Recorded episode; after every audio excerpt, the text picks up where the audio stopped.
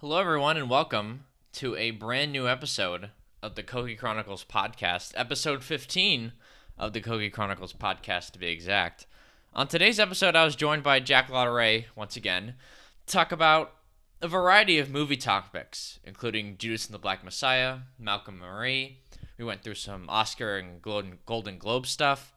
Um, this was a pretty long and wide ranging conversation, but of course, as always, there will be time codes in the description um, if you only want to check out certain parts of the episode. But overall, I hope you all enjoy listening to this episode as much as I had fun recording it. So, without further further ado, here's my conversation with Jack.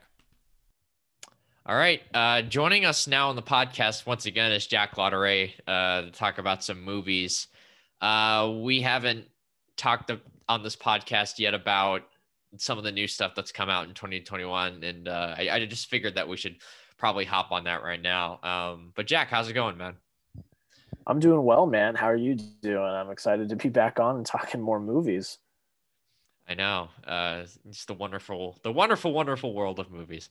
Um, so i guess just to start off uh, there we have a lot a we have a lot to talk about and b this past weekend uh was the release of Judas and the Black Messiah, which was a film that you saw a week before I did at Sundance online. And I just saw it this past weekend um, on the HBO Max machine. And so I guess we'll just start there. And uh, I got to say, it was an experience. Um, I, I, I'm, I'm having trouble sort of figuring out where to start when it comes to a conversation about this movie. Yeah, I mean, it's a it's a very it, was it was hard to come up with words for my for my my review on my channel because it's it's a very pertinent topic to today, and it hit on a lot of themes that decades ago are now still so resonant today. So it was very hard to find verbiage and wording that you know made sense, if that makes sense. Um, but it was definitely an experience. I don't want to say I enjoyed it because it made my stomach hurt at some points just thinking yeah. about the things that were happening, but technically and script wise and acting wise, I think very, very solid film.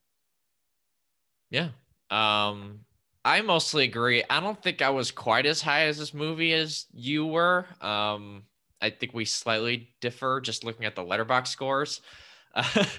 um, but I, I mean, again, like this is obviously a very good movie. It seems like everybody liked this movie, whether you were a critic, like a full blown critic, or um, just a general movie fan. Uh, it seems like as almost 100% approval rating. Um, I haven't looked at the Rotten Tomato scores, but score, but that doesn't really matter. Uh, it's just the feeling that I've gotten. So, and I think the reason for that is because of just how good Daniel Kaluuya is and Lakeith Stanfield. How good both of those, how good both of them are in this movie because it's really tremendous. Like the stuff that Lakeith Stanfield is doing in particular, like yeah, what Kaluuya Kaluuya's performance is unbelievable, and, and I'm not trying to like diminish that in any way, but Stanfield's character is so unique for movies. You know, it's like this guy who doesn't really have a hard stance in anything. He's very he acts tough, but he isn't at all. There's just like a weakness to his character you don't really see in in main in like main movie characters in 2021. Yeah, and I also think that that we I don't want to say that the the ad campaigns kind of deceived us a little bit, but going into the movie, you know, when I had heard that a lot of the Oscar buzz around Kaluuya was in supporting actor, I was like, well, but he's like the lead guy. Like that that's what we've seen in the trailers. That's what they've kind of made out is that he's the lead of this movie. And while he does play a very big role, it really is Lakeith Lakeith's film. If you really look at it, it's about his character. It's about the, the trials and tribulations that he had to go through, the moral trials and tribulations that he had to go through. And he did it in a way that was, you know, not so over the top.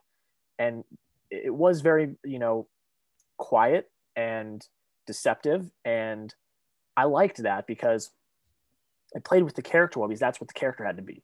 The character had to be deceptive, quiet, you know, not really show all of his cards all the time. And I, I think, um, you know, one one of my biggest compliments, besides Kaluuya, because obviously, like you said, and like everyone has said, it's probably close to, if not a career best performance from him. Mm. Um, but Lakeith really did pull out the stops as kind of an emotional lead because we have moments with Daniel Kaluuya um, in his personal life, not just you know being the person that people saw on TV or heard on the radio. We got into his personal life, but more times out of not, we were really seeing what was going on in Lakeith's character's head and seeing the mental, you know, kind of um, dilemmas that he was going through. Um, and some some of the sequences that I love the best are actually the conversations he has with Jesse Plemons' character. Yeah, I agree. Because he's just like, this is not what I signed up for. And literally, he says in the he says in the movie, he says these are not terrorists. Like th- these are not the people that you were making them up to be. And that was the most interesting aspect of the film for me was the moral dilemmas that Lakeith's character had to go through and just seeing you know what his thought process was and how he was able to pull off what he pulled off and then the ending when we see the actual footage from the actual character and listen to what that character was saying and to see where that character ended up was actually kind of thrown for a loop because after what happened i i would have thought that Lakeith's character would have turned you know if that makes sense but to see where he ends up, it actually kind of shocked me a little bit. I was like, oh man, like the things that the actual person in real life said at the end of the movie, I'm like, wow, that kind of floored me a little bit. Um, mm. But you know, Kaluuya is fantastic, but but that was really the aspect that I enjoyed the most from this film. Yeah, like he has to be a coward. He has to be the character of the Stanfield's character. That is, he has to be someone who is almost totally more is really morally corrupt, but not in a very blatant way because he's he's ratting out, he's selling out to this cause that he doesn't even believe is very is very evil or or or bad. Like you kind of explained, there is that one point in the movie where he literally says that these these people are not terrorists, right? And he has to show this this cowardice and this lack of courage to stand up for what is right which is something that is just anti uh, lead in a movie in general, and then but also be watchable and interesting and keep you as a as a viewer engaged with his character, engaged with the story, right? And it's just I think this is probably the best performance of his career because of how difficult it is to play that character. Well, Kaluuya's character is is is a lot more morally centered, right? Like that's a guy that you can build a movie around because it's just so easy with his sort of personality and especially with his oratory traits, right? It's very easy to sort of portray that character if you're an excellent actor like Kaluuya is. And it's why I don't think it's the best performance of his career. It's an awesome performance, but Daniel Kaluuya is a once in a generation actor. Like you expect that from him. But with Stanfield, I just think with the difficulty of his character and um, how many just holes he has to jump through, I, I think it might actually be the best performance of his career. I kind of want to look at like I, I, I think this is actually a good time to sort of look back at some of the other performances that he's had in his career. I'm about to pull up his um, Letterboxd page as we speak, but I, I, I don't think there's really the, the only other performance that might contend with this is the Uncut Gems performance. He's incredible in that movie. He just really transforms as a person. Um, but other than that, I don't think there's anything else that really, really contends with this performance. I mean, he has a small role in Knives Out. He has a pretty small role in Selma. Sorry to bother you. He's very good in that movie, but it's a okay movie. It's not the I don't love that movie. I think it's yeah. pretty good. It's not great. Um, I, I, didn't I didn't enjoy that movie at all. Honestly, really, really. Oh wow, I, I, I like the was, movie. I was one of the, I was one of the people on the side where I was just like, okay, that's something, and I don't know, it just it just didn't it. strike a chord. I wanted to, but it's brave. Yeah, yeah. Lakeith's performance is really good. Like I will Mm. not doubt that. But Mm. I was just kind of like, okay, that was an experience that I wasn't expecting to have. Yeah. But, And but I, mean, his- definitely go ahead. go sorry. ahead. Go, no, go ahead. Go I, ahead. I definitely agree with you on uh, about Lakeith's character. I think that if it wasn't for you know Kaluuya, Kaluuya having you know a great performance, but like you said, we already expect that out of him. Um, doesn't take away from the fact that it still was a really good performance. If it wasn't, if it wasn't for that, Lakeith would be getting a lot more buzz. He'd be talked about more. But unfortunately, I think he's just he's overshadowed by Kaluuya. But I do really agree with you about how he has to act, you know, like a coward. And, and th- this was a thought that came into my head as you were saying that. You know, he is kind of our protagonist, and I, I say that with air quotes. He's like our protagonist in this movie, but you don't really like him. You know, like he doesn't. He's not a very likable guy. You can tell that he is only out for himself. He's out for survival, um, and that's kind of hard to get around but at the same time you are kind of like pushing for him to like i don't like not get caught in what he's doing and like you're hoping that he turns and all of that does go back to his performance he, he makes it believable he makes it captivating so I, I completely agree with you on that i think that that you know going through his Letterboxd like you just said maybe besides uncut gems but i'd say it's probably up there as one of his best performances Uncut Gems is his most colorful performance. No offense to the Get Out performance. Uh, he's really. Have, have you seen Straight Outta Compton? Have you seen the performance he has as I believe Snoop Dogg in that movie? He's I- it's it's I've really not. good. he does I yeah he plays as Snoop movie. Dogg I think for a couple scene for like a scene or two. I haven't seen the movie in a while. Um, wow he's very good in the photograph as a journalist of the AP and you know a uh, a lover. Like he's very good in that movie. He's very good in Someone Great. It's a really underrated movie. I've seen a, a, a lot of Lakeith Stanfield, although I've not seen a, the the TV show Atlanta yet. But I will say I think this is his best performance, though. I I mean I'm going out on a limb by saying this because I think Stanfield's one of the best under 35 actors in the world, um, which is really saying something. One of the 10 best, I think. And to say that this is his best performance, I think is really um, just a testament to how good he is in this movie and how good he is in general. Absolutely i could not agree more Yeah. Um, and then and then there's the Kaluuya aspect. I mean, we've touched on him a little bit already, but wow, just a tour de force performance. Just Kaluuya just doing Kaluuya things. Is there a better actor under 35 right now than him? Like, I don't know. I, I really don't think there is at the moment. I, I, I don't I, I don't either. I think I think Chalamet may be close, but like it's kind not even that close. He's like a Yeah, far I- second, maybe. I think I think Chalamet is more of a movie star and less of is a better is a better movie star in terms of like he just shows up on the screen and you're and you're willing to you know You're already watch yeah. whatever he does right like you know like the Brad Pitt appeal the Leo appeal he kind of has that more than Kaluuya does but in terms of like pure acting Kaluuya is the better actor I think it's pretty clear Yeah, no, I I- tend to agree. I mean, I've watched a lot of Kaluuya recently in the last year, and every time he's on screen, it's not like it's not like like the movie star effect, but it's like the oh my gosh, like this is really good. You know, like the acting is just really really good.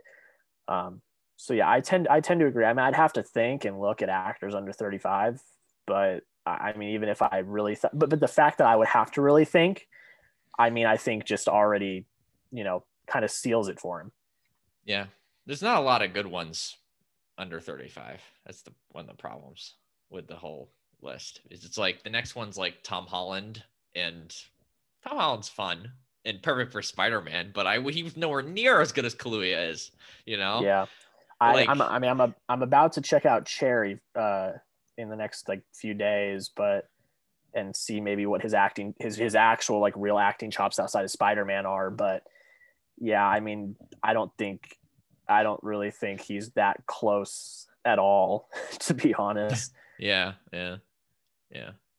I don't know if this is quite his best performance. If I had to pick one, I think his performance in the movie Widows is incredible and just chilling. And I got to rewatch that movie with my family over break, and it, it, he plays the villain in that movie, and it's just like wow, it, like a really insidious person, insidious person, and it's just wow. Um, but yeah, he's awesome. Again, he's incredible in this film. It's, it's this oratory abilities, his ability to just like um, meld into his characters and always create and always make them three dimensional is just such a such a talent. And you could, I mean, in this movie, they, the, like Shaka King just kind of lets him um, lets him ride and lets him go, and, it, and it's really it's it's it's emotional, it's impactful, um, and some of the best scenes in the whole movie is when he's doing those giant speeches, right?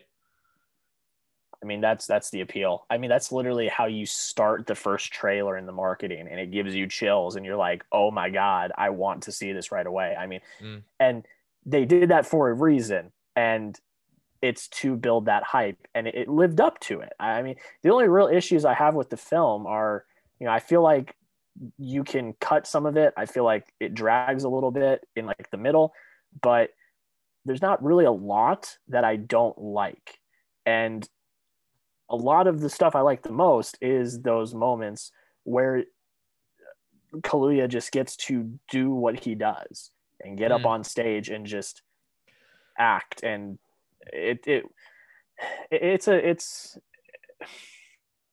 one of the best performances I've seen this year. Um, I'll talk about more when we talk about Sundance later, but I mean, it's it's it, it for me, the performance lived up to the hype that I had for the performance, if that makes sense. Yeah. Um, it, it was just, I was very excited to see Kaluuya, and it lived up to the hype. Awesome. Um, yeah. So I, yeah, I'm glad you mentioned some of the issues, I guess, with the film that you had with the film because I do agree that there are some pacing problems that this movie has. I do think it drags at a point, and I just never found myself emotionally connected to the material at the to the level that I wanted to be. Um, and I if that's a really objective and and, and poor objective thing to say and poor criticism, but I, I just I, I just thought that the first 45 minutes are really exciting and almost perfectly made. And then the movie almost kind of meanders a little bit too much for my liking. And and it, and it kind of loses the sense of pacing and momentum. And you can just kind of I just kind of felt that through the second half. And and and like and to me, that was my criticism of the film, despite the fact that I think Shaka King is a really talented director. He does a great job of um, directing some of those action sequences, especially the shootout. Um, I think he has a, a, like a, a, real style and, and sense of um, what he wants to do as a director, which is always a good sign in terms of, of, of filmmakers moving forward. Like, do they have a distinct style that audiences can attach to? And I think he does. Um, and and you can tell that a lot of smart people made this movie but there's an emotional element to it that i thought was a little missing and something and you saw it in spurts um, with the opening or with the um, uh, with the, when the when the later speeches to, in front of the crowd after he gets out of jail right i'm, I'm forgetting exactly how i'm i'm not i don't really know how to exactly like define what that scene was, but it's, you'll know when the, you see it. It's it's the scene in the church that we see in the in the trailer. I mean, that's yeah. that's incredible. One scene. of the most impactful moments of the entire movie. Yeah, yeah, and but yeah, it, it's just such a well-made film that you can't put it below like a four out of five star rating in my in my book. It's just too well made. I mean, just the it's so and also like like theoretic not theoretically, but psychologically, it's so deep. And this also something I definitely want to talk about in terms of just like how smart and thoughtful this film is in terms of its themes, in terms of how it relates to some of the Black Lives Matters movement movements of the day, and um, so sort of like historically contextualizing um, the Black Panther Party and what they represented and, and, what they were trying to do as an organization in today's context and in um, the context of the late 60s and the early 70s. It's just so thoughtful and it, it and like I'll say self-aware, but just deep in a way that a lot of studio movies aren't. I guess. Yeah, I, I definitely agree. I mean, I, I don't want to say self-aware either, but I definitely think it. Everyone involved knew what they were trying to say, what they were trying to do, um, especially with events that have happened in the last year or so. And I think it, you know, it, it just the thing I like a lot about this movie is that it shines a light for a lot of people on events and people that a lot of us didn't ever know about in history because it's just really not covered in history. You know, like in regular history class, like I didn't know who Fred Hampton yeah. was. You know, I didn't yeah. know the history. Like I knew what who the I knew what the Black Panthers. I knew I knew who they were, but I didn't know you know who Fred Hampton was. I didn't know any of these events that had happened, and to take those events and and and, and the things that happened and tell a really compelling story that feels very real even today, I think was something that they did really well. And another thing that they did really well with that was they didn't glorify it or use it to make a huge stance, if that makes any sense. Really, what they were trying to do was just tell this story. And I think that they did it in a very compelling way that was still able to, in in, in lack of a better term, you know, cut adapt to what's happening today. You know, and and and I think you said it really well. How you know you didn't want to say self aware, but you know they, they kind of were, and I think that to be able to to toe that line between becoming so self aware and you know being able to tell the story i think they did really really well in this film hmm. i just compare this movie to something to a to um something like the trial of chicago seven right that's a fun and enter that's a very watchable entertaining movie that does hit on these hardcore subjects but i don't think quite understands the gravity of some of the some of these subjects right? That's a film that you can tell is written by a white guy who who has you know taken a history course and has done the online research right? But there's a huge difference between that and this movie where it feels lived in it feels understood.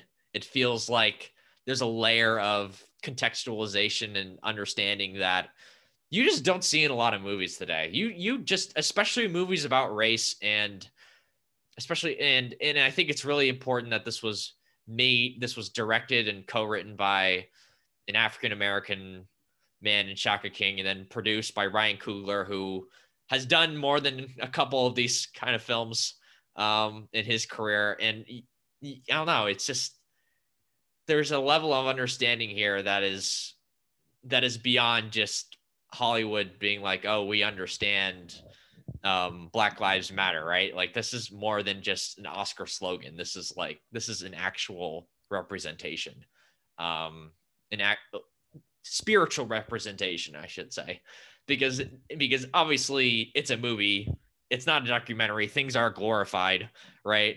But at the same time, in spirit, it just captures um, this issue of this issue of race just so just so well. Um, I, I, think it's, I think we've covered this movie pretty deeply and in depth. Um, Judas and the Black Messiah, everyone, everyone should watch it. Um, I hope, hopefully, I don't think we spoiled too much of this movie. Um, it's not really spoilable. I mean, it is a historical event at the end of the day, but uh, yeah, but yeah, yeah. If you if you look it up, you you'll see what happens. I, I we didn't spoil, you know, the ending or anything. So, yeah. um, you know, I mean, it's very, it's a very, you know, timely movie to talk about. It's a very interesting movie to talk about, and I, you know, it's one that will be in conversation for a while, and I hope gets some of the Oscar buzz it deserves. It hasn't been doing well in the award season so far. I think a lot of that has to do with the fact that it got released so late, but I hope it makes a bit of a comeback um, as we get closer to the Oscars let's i want to talk about this later um for sure so next movie I do want to touch on before we get to any, like, we're going to touch on a, quite a few movies before we get to any Oscar talk or Sundance talk. But another movie I wanted to kind of like dive in on was Malcolm Marie. And this is a film that also deals with issues about race. Maybe not quite as self aware or thoughtfully, but I like this movie more than I guess a lot of the critics do. And I can guess why critics don't like this film because this film literally rips critics. Um, but I thought it's I, I I don't think I like it quite as much as you do, but I but I do think it was largely a successful movie. I, I think it's pretty good. Your thoughts? Yeah, I will say right off the top that my score, if I were to go rescore it, it would not be as high as I originally did. Okay.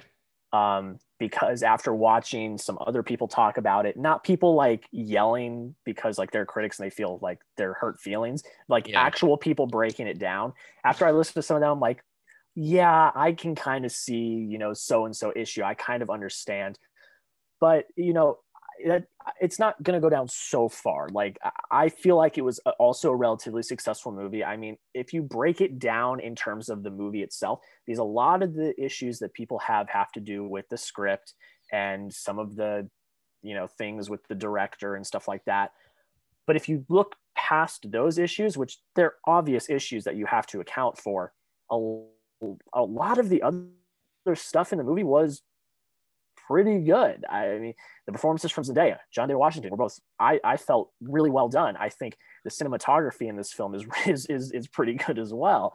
Um, but there are obvious issues though, um, and I think if I were to go back and rescore it, it would probably come in a little lower than I had it originally. Hmm interesting um, that you're re-editing uh, your work. I I do that all the time, by the way. Like I'll come in with a score, and then like a day later, I'll change it.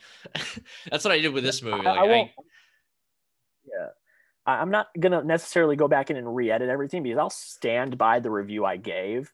But like, you know, I mean, that's how everyone goes. You know, sometimes yeah. a movie's on a high, then you're like, oh, I don't really know if I feel that way. But then it's like, oh, well, maybe actually, you know, I, I like this idea. Um, I mean, that's the beautiful thing about movies is you can go back, rethink about them, and say, oh, you know, maybe I don't really like how that's done, or I don't really like that theme, or things like that. Um, but yeah, I mean, it, it, this this is a very interesting one because I don't think I've really ever had that happen before, where like I've scored it and then I've gone back and like been, huh, I don't. Well, know. It happens to me all the time. I do that well, all the time.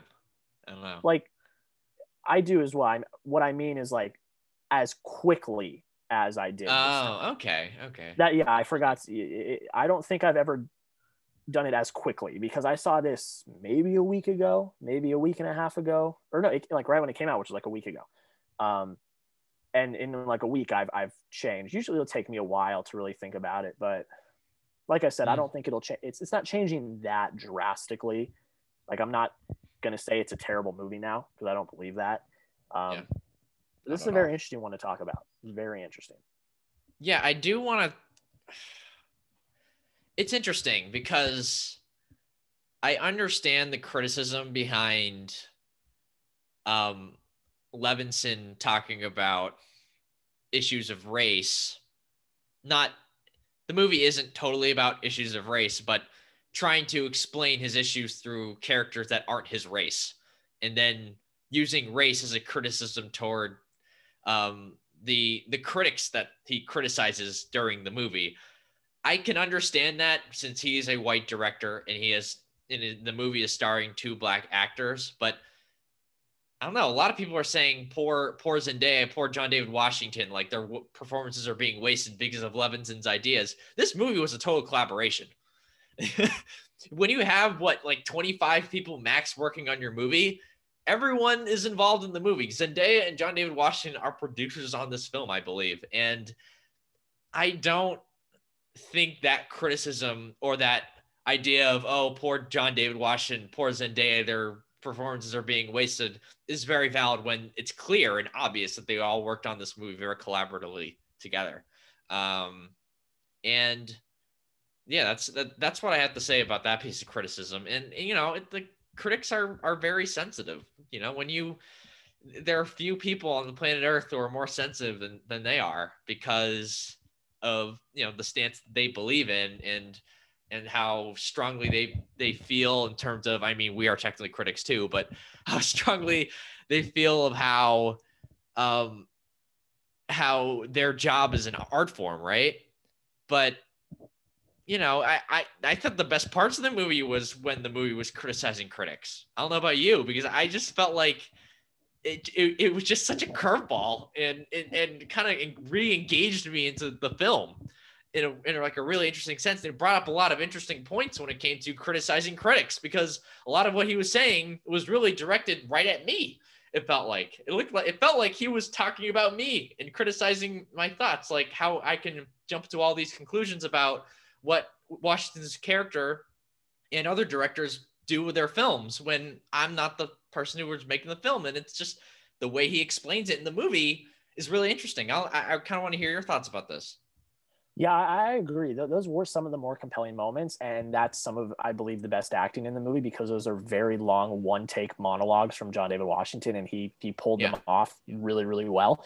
Um, but yeah, I mean, I, I'm I'm a little hit or miss on some of it because there was a lot of this that was talked about there are some aspects that I definitely agree with. And like you, I, I was like questioning, oh, like what, what, you know, like I literally said in my video review, I was like, look, I got to be very careful with what I say here because I don't, you know, because like that's what was talked about in this movie. Um, but but there, there, there were, it's it's kind of a tug and pull for me. There were some aspects of it that I, I was really intrigued in and I was paying attention to, and then there were some aspects where I was like, okay, this is getting a little preachy.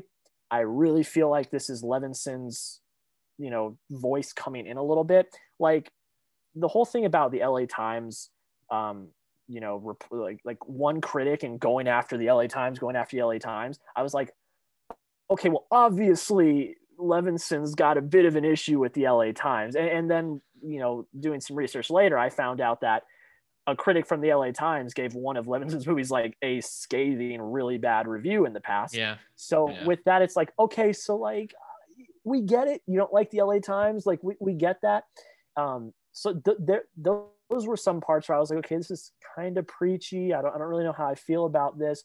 But then when he was talking about critics in general, I was very interested because it was more you could tell that there wasn't really you know a kind of a secret hidden agenda in the in those you know excerpts. Um and if there was i didn't catch it. So good job sam levinson. If that's if there was and i didn't catch it. Um but i, I tend to agree because a lot of the the rest of the time it is just john david washington and zendaya yelling at each other. Yeah. And i thought that that was captivating to a point yeah, did get a little old at the end. Did get a little old at the end, but but the conversations they were having were very meaningful, and they they were they were things that I actually kind of wanted to hear what the other person was going to say. Um, but th- those rants about the critics and criticism actually were like palate cleansers, even though, you know, like you said, us as critics, that he's kind of coming at us and all the other people. Yeah. Um, but it, it's it's also like you said, I, I was I wanted to hear what he had to say because mm. it was very interesting, and so I, I wouldn't. I when a lot of people are saying that the, the film is bad because of that, obviously, the, you know I don't want to say obviously they, they may feel some other way, but you know there's a good amount that are just mad because they're going after critics, and you know everyone needs criticism. Even critics need criticism. And if they if they can't take it then what what are, what are they doing? Because every job you're supposed to be getting better and you're supposed you know you're supposed to be adapting and learning. And you can't do that if you don't get criticism. So it's mm. like you know you can't run free. You're not above the law. You, you know people make mistakes and they you know you need to get better. Um, so I really enjoy that. I really like the point that you brought up about that because it is very intriguing. Probably most, one of the most intriguing parts of the movie as a whole. Yeah, yeah, and I think that um, those scenes work a little bit are a little more consistent in terms of how well they work in terms of compared to the scenes where those two are just arguing because I think the opener is amazing. I think the bathroom scene is kind of bad. Like it, it's it kind of varies on the scene in terms of does the argument make any sense? Um, is are there points valid even at all? Uh, how long does it drag out? Like there's a lot of factors that go into like the quality of these arguments, even though it's just two people in a room. Um, and some of it works, some of it doesn't. Um, I think this movie needed an editor overall. It needed somebody to say no. It needed somebody to say, um, we this this can be explained in five words instead of fifty.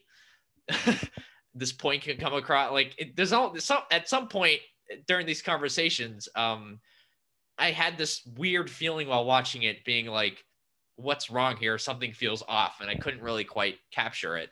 But then after reading some reviews and listening to some stuff about the movie, I kind of realized that what was wrong with it, it was just overwritten. Like, you know, there's only so much you can say about this one thing, you know. it's like there's a point where we need to stop, right? So yeah, and there there was many times where I was like, "Oh yes, they the argument's over, they made up, great, that's awesome." And then I was like, what what are we why are we getting back into this like like like zendaya would find a reason to get mad again or john david washington would find a reason to get mad again. And i'm like guys go to bed. It's like like you got home at like 1 a.m it's got to be at least 4 or 5 a.m now. Like go to bed. Stop. It's like like everyone just chill. Um th- th- there was time time that could have been chopped. And like you said i think an editor probably would have been a pretty good idea to say hey I know what you're going for, but this like this whole section of the argument does not need to be here. Let's just chuck it out mm. the window. I feel like we've been fairly critical of this movie, but like, don't get me wrong, I like this movie. I think this movie's pretty good. Um, it's just there's some problems with it, um, and I think part of that has to do with, you know, the fact this was made in quarantine, and all Sam Levinson has to really talk to is himself while he's stuck in his own home while writing this movie, right? Like there's a lot of there's a lot of external factors that kind of lend kind of like lended to why this movie is what it is. But I think all things considered, this is a pretty good film, and I just love how passionate it is. You know, uh, a lot of films that you see just aren't half as just just I guess individual individualistic and passionate. I don't want to keep on using that that same word, but I don't know that it just it it comes across that sort of um passion comes across in Levinson's work all the time and you really feel it in this film because he's such a because visually he's excellent and I just love especially that opening scene where it's shot from outside the outside the home they have the, the really nice home they have there and the fact that they're using a lot of handheld and it's I don't know, like there's a visceral as- aspect to everything Levinson does that really makes me believe that it's hard for me to see a thing that he makes as actually really that bad, even if you know some of the thematic aspects can be questioned. I think the technical aspects are so strong and the performances are so good. It's hard for me to look at this movie and say, "Oh, it was bad," you know. Absolutely. I mean, it it's like it's I, I had said it you know on social media and, and everything you know I, I give credit where credit's due the fact that they were able to get it done during a lockdown with a with like a a skeleton crew and no one knew about it until it was like announced um, a lot of credit goes there and there are a lot of really good like i had said earlier i think the two performances are really good i think the cinematography i think it's a beautifully shot film and there are a lot of captivating conversations within. So we, we have been highly critical on it because it is a highly divisive film. So we want to talk about both sides. Um, but, but, there is a lot of credit that needs to be done here. I mean, making it, a, you know, I learned through my six classes doing my film minor that making a movie is very hard.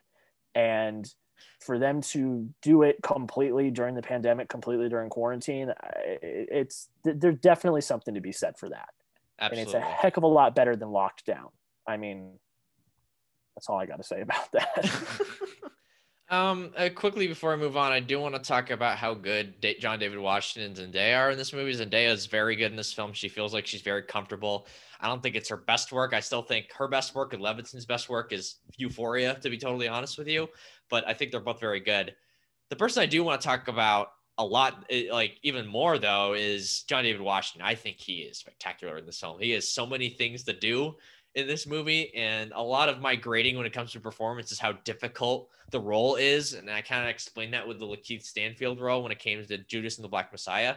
But I think that applies just as much in this film, just given how crazy his character is and how, I guess, delusional and egotistical his character is as well. But at the same time, you're just so captivated in what he's doing. And I don't know, he's just talking about so many different things, doing it so quickly while also trying to adapt to Levinson's style when you know his co-partner in the film is are is already been in so many episodes with Levinson with Levinson's TV show. So I, I I just feel like he's doing so much in this movie, you know? Yeah, I mean, and he's taking the most subtle things and making them dramatic. Like the, the scene I always come back to is when he's trying to read a review and a paywall comes up. So he has to go find his wallet and he's just like screaming, trying to find Great his scene. wallet. And Zendaya's like, "Oh, did you check over there?" And he's like, "No!" He's like just yelling. I'm like, "You're just trying to find a wallet. Calm down." And he but kills it too. You, uh. I know he does. It, you you could feel that emotion in everything, and it's like I like going back to what what I said earlier about like about the film criticism those were all really long monologues and they were all mostly done in what seemed like like a one take sequence each time I could never, never memorize that much and be able to deliver it without stumbling. Like, I, I mean, I know these are world class actors. That's what they trained to do all their lives. But I was just blown away by that. Like, I was just thinking about that, just just completely floored me. But he, he's he's very much like Lakeith and Judas again, where he's like one of our protagonists in air quotes, but you don't really like him because you can see, like you said, how delusional, how crazy he is, and how I don't want how bad he is to Zendaya. Like you don't want to like him, but you are captivated the entire time with what he's saying and what he's doing. Um, I mean, really big props to him. I, he, he's he's been doing a lot of really good lately. Um, I, I, don't think he really had to act that much in Tenet, but I think he still was pretty good in Tenet. Um, mm. And then of course, yeah, in Tenet he just Klansman, has to be. He... Yeah, and I'm sorry, but in Tenet, in Tenet, he has, he just has to be like a movie star. You know, I mean, it's a it's a Nolan movie, so usually the acting's pretty restrictive in general, restricted in general. Um, usually the supporting parts have a little more a little more leeway. Um, but that's just sort of how Nolan movies go. I mean, like it's not a coincidence. when one of Leo's weakest performances is is in um, uh, is in is is in Inception exactly, or the fact that Christian Bale's Batman is really pulled back, right? All right, like his main characters, it's it's just a theme. Like you know, it's not nothing wrong with it. I mean, I'm just saying that's kind of what the reality situation is. He's very good BlacKkKlansman, like you said. Yeah, and that that's what I was gonna say is like, you know, he, he is a bit reserved and Tenet, and that's not necessarily a bad thing. It's like you said, you know, a lot of Nolan's leads are not very out there and their performances aren't really ever known as the key factor. I mean, you could maybe argue McConaughey and Interstellar, but that's probably it. Um, but I mean, it's in, in BlacKkKlansman, he's really good. Um, so yeah, I mean, just th- this is really good performance from him. He, he was really, really good. Hmm. Hmm. No, I, I I totally agree. Um, I, I think it's a little. I mean, we could say it's like his quote unquote best performance, but I kind of want to see more roles from him, more different roles from him before I start like mounting this movie on top of John David Washington Hill. But I will say, I think it's a great sign for his career that a lot of directors have seen to um, hitch, you know, hitch up with him for upcoming movies. I mean, um, I mean, a lot of people. I think it's a good sign when guys like people like David. Russell are willing to, you know, do movies with you at, at the drop of a hat. Um, and he does have that movie star quality similar to his father. He's not quite as good as his father because I mean, is anyone really as good as Dave as Denzel Washington in general? but he, I mean, he's I mean, he's he's got a heck of a career. Um, uh, he's made a heck, heck of a career for himself already moving forward. Um, now let's let's move on to some I'd I'd say slightly quick, slightly quicker hitters in terms of reviews for these films. Uh, the four movies we're gonna go over right now is Lockdown, Pieces of a Woman, The Little Things, and One Night in Miami. Um, how do we want to structure this? Let's actually rank those four movies from top to bottom for me. Lockdown, Pieces of a Woman, The Little Things, and One Night in Miami. Okay, going from best to worst. Yeah. One Night in Miami, Pieces of a Woman, The Little Things, Locked Down. Huh. I have something very. I have the same, but I'm flipping. Uh, uh, Lockdown with the little things. I hated the little things. Real? I kind of okay, enjoyed Lockdown. I can see that. I can see that. Yeah, I can get. I can see that. I just locked down. I. I know you hated that movie. I saw that in your review. Talk about Lockdown, Yeah. actually. I would have to. I'd have to revisit it because I had. I think I rated that one a little harshly.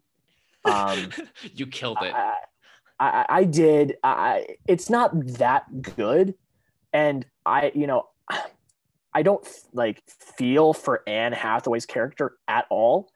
Um, the the writing really hinders her for me. Like she's such an unlikable character in my opinion. Um, I do like uh, Ejiofor's character. I think he, he's funny. I, I think he's pr- pretty good. Um, but like the whole thing about this movie is that you are trying to watch this relationship and the thing that they're trying to hook you on is that they want you to root for this relationship to continue and to not fail and to carry on and i was not attached to that relationship at all. I was not. I was not invested. Um, I- just it- that that was the thing that killed it for me because the whole side plot about getting rich off a diamond i mean that's cool. Like i get what they were going for. Like i like those aspects. Like those aren't bad. Um, and i think that the the cameos from ben kingsley are by far the best part of the movie. Um, but but like you know, and i think anne hathaway is a relatively good actress. Like i don't i don't have anything against her but like this movie i did not care for her at all i was not invested in her character and with that i was not invested in the relationship that they wanted us to be invested in. And that killed it for me because then i was like okay i'm just sitting through this movie that like it's like yeah there's a pandemic they're locked down like i get it. Um and i did like the aspects of like seeing people deal with you know the lockdown and what was going on. But then again it was like okay but we we all went through that. So it's like you're just kind of showing us what everyone went through for the last year. Um so i mean you know the, the key thing they were trying to hook us on did not hook me and it lost me so Hmm. that's what i gotta say about lockdown uh, but credit works due they got it done during the pandemic but still you killed this movie. You gave it half a star. I gave it two and a half stars.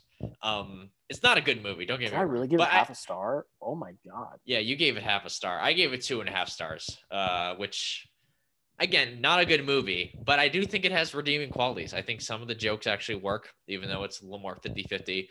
I think Hathaway and Ejiofor are really funny. And I actually, I don't, I don't know if I was rooting for their relationship, so to say, but I just felt like there was a chemistry there. So I do actually kind of disagree with you a little bit. Um, I think Hathaway is a brilliant actress. I think she's when she puts her mind to it and is in the right project, which she hasn't been in the right project in a very long time. Um, that she's one of the best actresses in the world. Honest to God, I mean, she's done. There are some roles where you watch her and it's just unbelievable. Some of the stuff she's doing on screen, um, but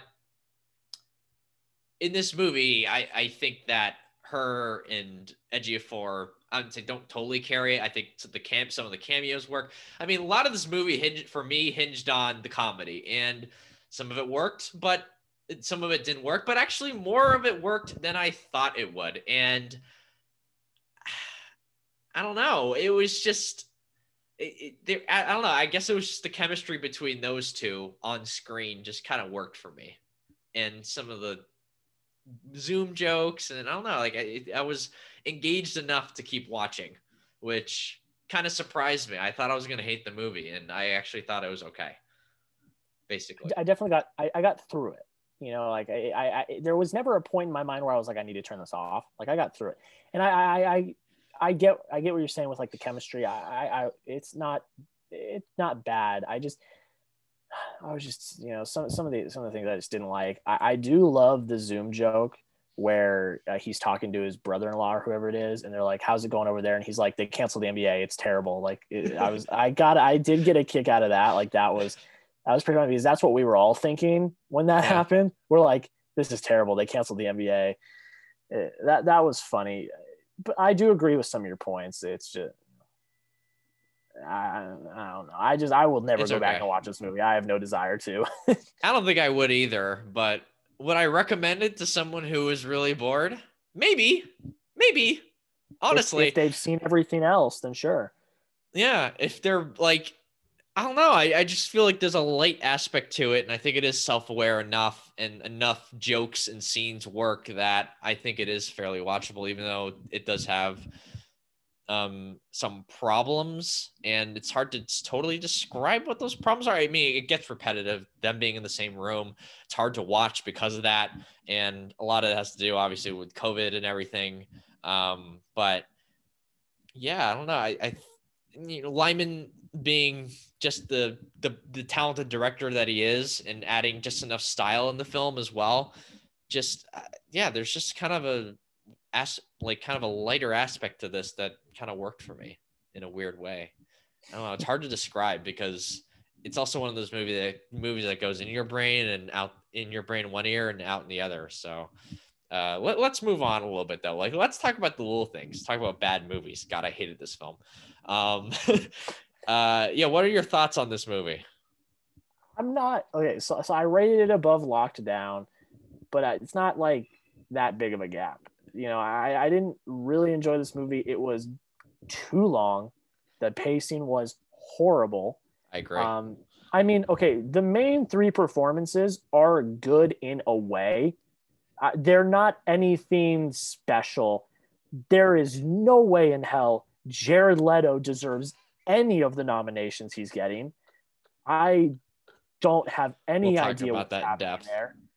Um, but you know, I, it just it was okay enough for me to rate it how I rated it. Um, a lot of the stuff I got really confused a lot of times. I was like, wait, what? It's just it's so poorly it's so poorly done. I yeah. I think it's poorly it's so poorly written and I don't want to interject. I don't I don't want to like interrupt you right now, but I I just can't stop. I can't help myself but say like this movie was a 90s movie but in a bad way, in a bad sense. It felt old, it felt aged. This movie was, I believe, conceived, if not written, in the 90s by John Lee Hancock and just hadn't been made until today. And it feels like that. It's not good. You know, it's not good. The pacing isn't there. The innovation isn't there. There's just a staleness to this film that kind of that that really really disappointed me and really just throws a whole blanket over everything in this movie. That includes the performances which aren't horrible. I think rami malek's kind of horrible in this movie but i think denzel is fine you know he's not bad and i think jared leto's pretty fun in this film even though it is i agree it is ridiculous the fact that he's getting nominations for this movie nothing about this movie deserves any nominations in any sense of the word okay this movie is bad the, the gold the Golden Globes like made sense. I was like, eh, it's the Golden Globes. They do stuff like this. But they then I think what like was that. it?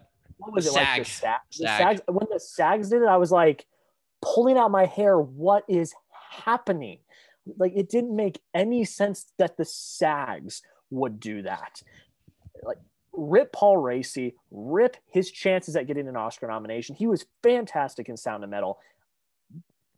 Leto screwed over Paul Raci and his chances of getting an Oscar nomination. I am hmm. pissed mm. about it because I agree. That performance, yes, it was fun and it had its moments. It is nowhere in the realm of this universe. I agree. To get any nominations at all. It doesn't make any sense. And I think that's kind of looking at like film Twitter and looking at like all of my friends that are critics, the general consensus is they were pulling out their hair too, having no idea what the heck was going on. Um, I don't know what the SAGs were thinking. Like that that's the one that surprises me. Like what what are you what are you doing? Mm. But yeah. Oh, I totally agree. And I hate the ending of the movie. I hate when it comes to the, uh, the little things that is. I hate the ending of this movie. I, I I just feel like I kind of understood where it was trying to go, but it never pulls it off because there's no it's just the lack of propulsion and direction of the film kind of loses any potential themes that you can land the movie on, right? And I, I it, it's just I I hate movies that like are just there, you know. And this movie is just there, but to an incredibly aggressive degree with poorly made aspects of the movie that aren't even like fun to point out, you know, that aren't even interesting to dive into. It's just like, oh, this Rami Malek performance was awful, and there's nothing fun to talk about how bad he is in this movie. It's just he's in the movie, you know? Oh, it's not fun to talk about how poorly paced this film is because it just felt like it. The movie felt like it was four hours long. I've seen movies like if you watch Avengers Endgame, that movie's an hour longer. That movie feels like it's like 30 minute, like 30 minutes long. You know, it's probably too fast, but at the end of the day, like there's a propulsion to it, and that's Avengers Endgame with there when there's like a million different characters and storylines and you know all this stuff where you can get tripped over but at least that movie has like innovation and pacing this movie is just like i know it's really poor comparison to avengers endgame it's a totally different thing but like still this movie is just so so stale and so like i don't know it really disappointed me because I, as someone who actually got the chance to interview John David Washington, uh, John um, Lee Hancock a couple years ago and have been like secretly rooting for a success. I, I, I'm, I'm, I'm just, I'm disappointed. This and the Highwaymen. It's like we, we, we're creating a theme here, you know. Poor pacing. That's what the theme we're creating. those both those movies are long, and you feel the runtime. Yeah. yeah. Poor pacing. You know, a lack of propulsion, a lack of innovation, a really a, in general, heck, a lack of story. there's like there, has been yeah, there's weak been stories. So times there's been so many times this year, and I hate it because I've seen a lot of movies this year already. But there's been so many times this year where I've been like, the pacing on this is terrible. I feel the runtime. Like there's there was a few movies in Sundance that I saw that I was just like one in particular that I was just like, wait, this is an hour and a half. I felt like I've been here for like five and a half hours. Like, what what are we doing? so, Jeez. yeah, but you know, we're, we're, we're still waiting for the the movies to kind of pick up a little bit. I think I think I think it's starting to happen, but I think once we get into the summer and into the fall, hopefully a bunch of people are vaccinated, so theaters can open again and more more movies can come out. Hopefully. Yeah. Obviously, that's not some... why I want everyone to be vaccinated, but I yeah. want everyone to, you know, be safe, but you know, it comes with its perks. Yeah, I mean, Sundance, you're gonna get hit and miss stuff. Um, we're gonna talk about Sundance pretty soon, but let, um, I guess, but before we get to that though, let's talk about uh, let's talk about One Night Miami and Pieces of a Woman. Um, I think you like both of these movies more than I do, but I do want to talk about especially Pieces of a Woman, which was just a kind of a frustrating, really frustrating movie for me at least um, about yeah let's talk about pieces of a woman first because i guess sort of explain myself first. I think the first scene is unbelievable like pretty perfect. I mean i don't really have any notes. Usually i have notes for almost every other scene like mentally when i'm watching a film because that's the sort of nitpick nitpick watcher i am these days. But first scene it was just unbelievable. I'm like first two scenes really. Uh, if you combine that with two, two, or three scenes and you combine that with um, uh, the Shia LaBeouf opener, which I think is just really well done. This is a perfect use of of that that sweeping handheld technique, and it just kind of tells you that you're in Boston without telling you that you're in Boston really, really well. Like that's a really subtle thing that someone at, as someone from Boston, like myself, can only really notice. Um, but yeah, and it just and it kind of builds and builds and builds, and it has this just unbelievable scene.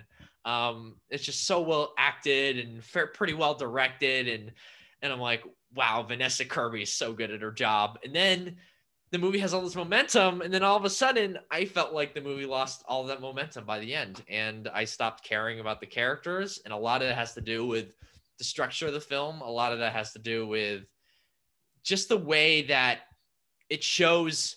I tried to write this on my Letterboxd review, but it shows how a thing can happen, how this thing could have happened, how they could have fallen out of love, how she could be so upset about what just happened to her, but it never explains why it happened. You know, it explains how it could happen, but it doesn't explain the thing that actually happened because it'll then jump in time to this shot of a bridge being built. And all of a sudden, our characters are in these completely different circumstances.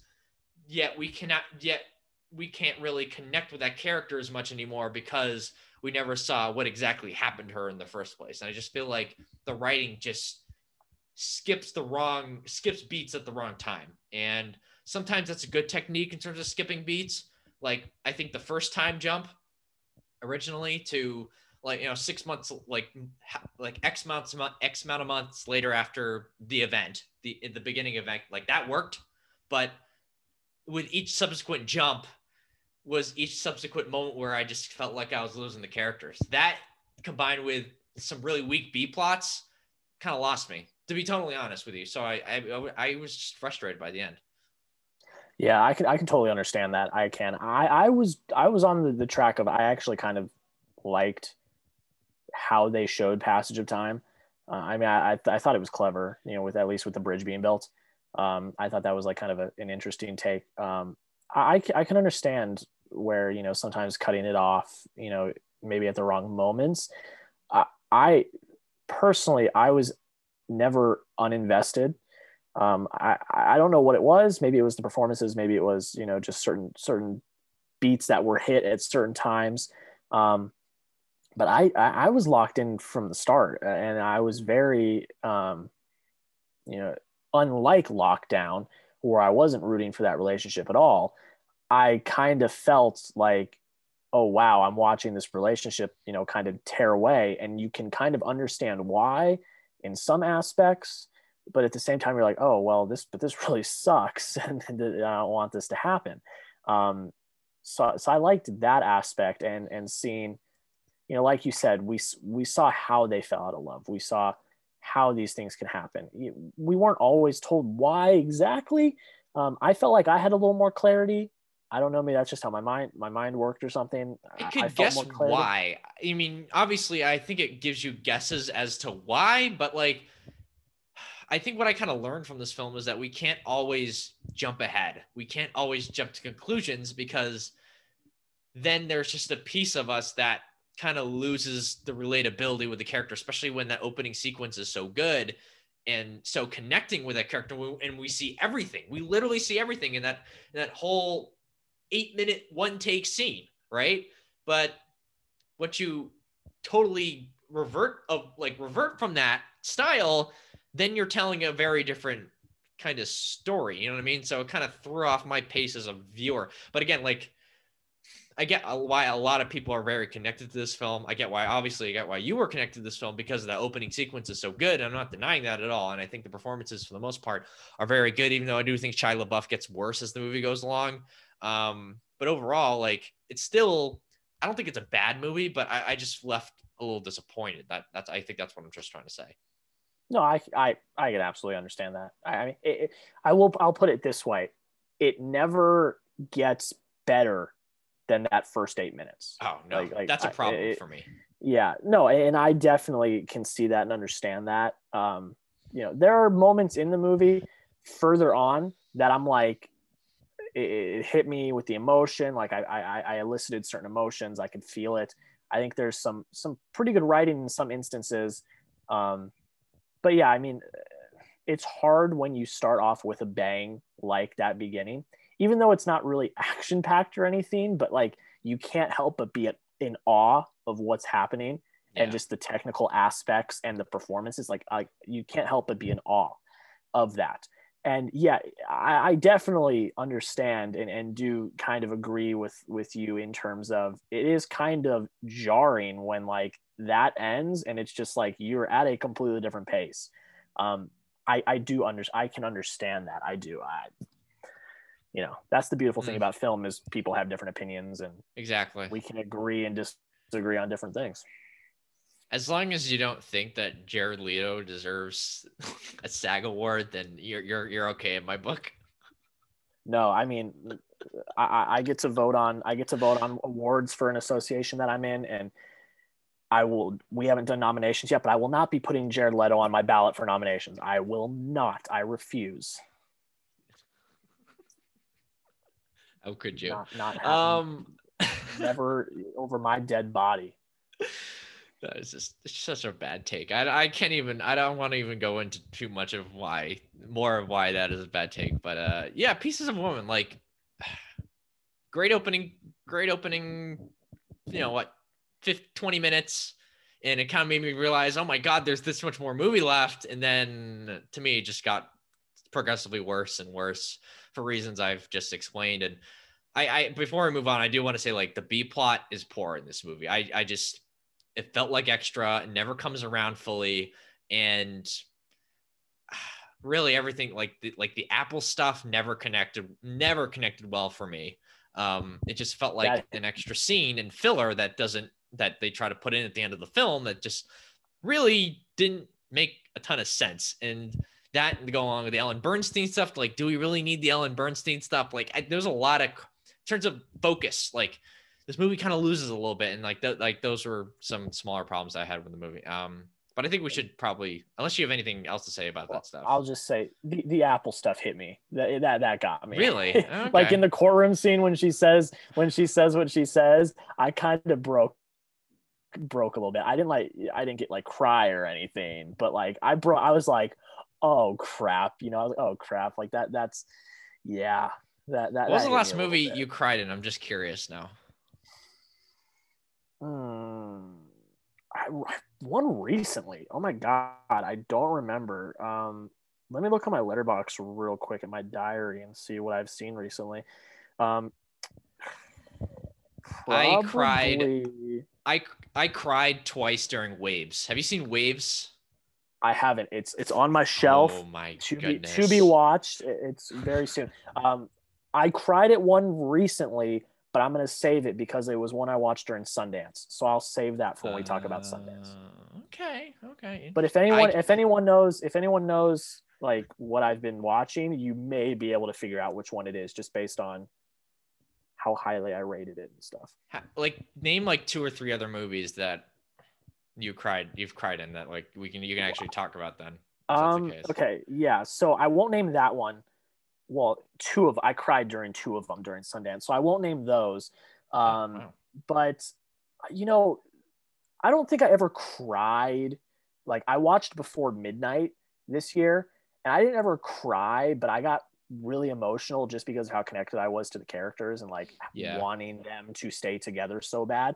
And the fact that it felt so real, what was happening, um, that one kind of got me a little bit. Uh, let me see. Uh, it's tough because I try, I don't really cry that much anymore. The end of Before Sunrise didn't make me cry, but it caught me emotionally in a way that like 10 movies, uh, 10 other movies has, I will say. Like the end yeah. of Before Sunrise is unbelievable.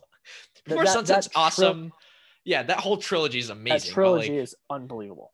Yeah. Um, you know, I'd say Uncle Uncle Frank, which came out this past year, uh, had a few moments where I got a little watery, watery eyed. That movie's fantastic. I don't care what anyone really? says.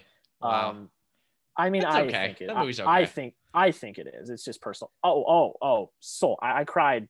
I cried at like the, during Soul. It sounds like um, you cry more than me. Huh. Well, I, am just interesting. I don't really cry. Here's the thing: I don't really ever cry. Like I don't like. I meant, I meant like physically cry, like okay. physically, like did a okay. tear go down your eye? I, I had like, like that's what I'm looking for I, here. Okay, I had like a tear during Soul, like like a tear during Soul. Like I'm talking about films that I got like close. I had a tear during Soul. I most definitely had a few tears at the end of Toy Story 4 the first time I watched it. I can say that. Yes, I, I, I that that hit pretty hard for me. Um, it's tough because I don't really cry in I movies. I Like I'll get never- like I'll get watery eyed, but I won't. But I'll be like, get it together, man. You're good. Um, I mean, those are the ones that kind of kind of come to the forefront. I'd say so, I had maybe a tear in Soul. Um, and then I did have a few tears at the end of Toy Story 4 the first time I watched it because I saw it in a few times in theaters. Um, so the first time I watched Soul. Oh, and the second time I watched Endgame, I had a few tears. Yeah, So- the end of Endgame does get me pretty emotional, and I just feel so pathetic when it does because like these are like fake superheroes in front of a green screen, and I'm Oh my getting God, emotional here. but, But, like, Oh my God, no, it's not not not even compared. So eh, not not my mom. My mom is is the worst watching Endgame because she. I got her into the MCU, so we we binged them all and stuff, and in time for Endgame. So she Tony Stark, her favorite character, like probably movie character, you know, in general, and at the at, so the second time when I had a few tears was the first time my mom saw it, and that's really why I think I ended up tearing up because when that ha- she didn't know that was going to happen. When it happened, she lost it, like in the theater, lost it, and it's so funny because a few about a week ago, um, I, I was you know doing stuff in my room, and, and my mom and dad's room is just down the hall, and I heard what sounded like Endgame. So I'm like. My mom's back on her BS again. She's watching Endgame again and I walk in, I walk in right before the I am Iron Man happens. And right after that happens, she loses it again. And she has seen that movie multiple times now and she lost it. So it's kind of funny. But yeah, that's probably, I mean, I'd have to think that's probably the only few times recently, at least. And it's not even that recent, it's like 2019. Um, all right, we got to get on track again. we just sorry, I, I had I had to It's I- I, had to It's okay. I had to do that's really no that's a that's a cool story though i mean i don't think that's uh abnormal i i i, I will say like after even the third time when i saw endgame i was like the end i'm like you know i'm like i'm like clutching my heart and i'm like jesus I mean, like, I- why, did, why I- am i so always like- invested I'm always like, damn, like this is this is yeah. good. it's just like it just gets me every time. I don't know why. It just does. Um but yeah like finally then uh one night miami before i move on to sundance. Um good movie. Just a pretty good movie. I don't have a ton of thoughts because i don't think it was spectacular by any sense. I don't think i think the performances were good. Um a little too performative in my in my opinion but i don't really have any like major notes on this film i think it's uh perfectly good in terms of its thoughtfulness. I think the direction is solid, not spectacular. Um, there's not a lot of things that I that jumped out as move at, out. There's not a lot of things in this movie that kind of jumped out at me like, wow, this is amazing. But it's also just really well made at the same time. So that's all I really got to say. Yeah, I I love this movie. I, Okay. One of my one of my favorites of, of last year. Um, I, I love you know. I think the thing that's done really well here, and you said you know the, the direction's good, but there's nothing like special about it. I like that because it's subtle. I don't think you know that it's like there's not anything. I don't. I don't think that it's like you know that it's like trying to be not special or I don't know if that makes any sense, but it's just it's not trying to be something spectacular um, because really the film is just a conversation between you know four historical figures, and the, the thing I think Regina King does so well is she makes that the key focus. Like there's not a lot of highly stylized edits or cuts. There's not a lot of stylized direction. It's a lot of you know just kind of I don't want to say they were on tripods, but like, you know, kind of just steady shots, listening to people have conversations. And that worked for me because that that kept me locked into the conversation, actually listening to what was happening.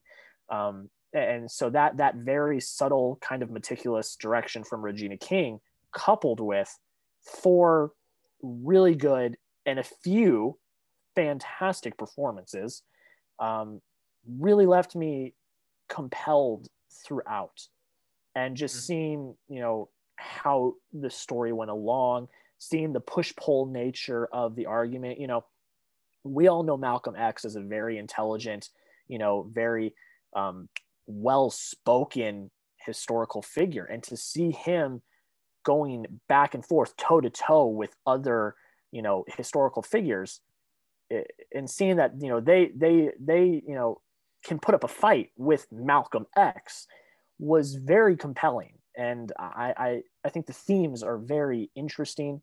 Um, the different points of conversation are, uh, you know, very, very thought provoking and thoughtful, and mm-hmm. not to the point where it was trying to overcomplicate, if that makes any sense. Mm-hmm. I think it was easy enough to follow, but also compelling and and thoughtful. Um, That's and, I think the know, strength. That yeah, I'm sorry again, but no, go that, ahead. Of course. That I think is the strength of the film in, in terms of its thoughtfulness and its ability to articulate its themes like what's the role of a you know of a, of a, of a famous black man in our society? Like what they should what should they be doing? Um, should they be more active? Um, should they be uh, more active in terms of pushing these reforms? Should they be less active and try to um, more subtly sort of um, create their name in the world like how like like like those conversations are really interesting. You don't see that a lot in movies and that's really the strength of this film i thought. Um, but i do think that I, i'm going to push back a little bit on the performance aspect because i do think and, and i think i'm in the vast minority when i say this so don't get me wrong but i i do think there was a little bit of, a little bit of the acting here where it felt like they're doing an impression and they're not doing a performance. And i think there's like a difference between those two things and it felt more theater like than movie like and I'm not saying it was a bad thing, and I, I, I, but I do think it does like cut down on the ceiling of this movie, at least for me. Um, like it felt like not so much the Sam Cooke performance, partially because I don't really know, I've never really watched Sam Cooke like do things, um, so I can't really like comment on Leslie Odom Jr.'s performance too too much when it comes to Sam Cooke comparing him to Sam Cooke, the actual human being. Um, but the Jim Brown performance felt like a theater performance. The uh, Malcolm X performance felt a lot like a theater performance. Um, not bad, but I if you compare that to Denzel Washington and Malcolm X, it's night and day. You know, like that felt like a performance. there's a there's something that Denzel brings to the table and adds an aspect to that to Malcolm X the character that makes him even more compelling than Malcolm X already was, and he already was incredibly compelling. Have you seen Malcolm X the movie? It's incredible. I haven't. It, it's on my watch list though. Oh, you got to uh, put it number one on your watch list. It's just incredible movie. Uh, Spike movies in general are must watches in my opinion, even though they're not all as good as Malcolm X. But what it, I mean, Denzel and Malcolm X, one of the best performances of all time. Honestly, honest to God.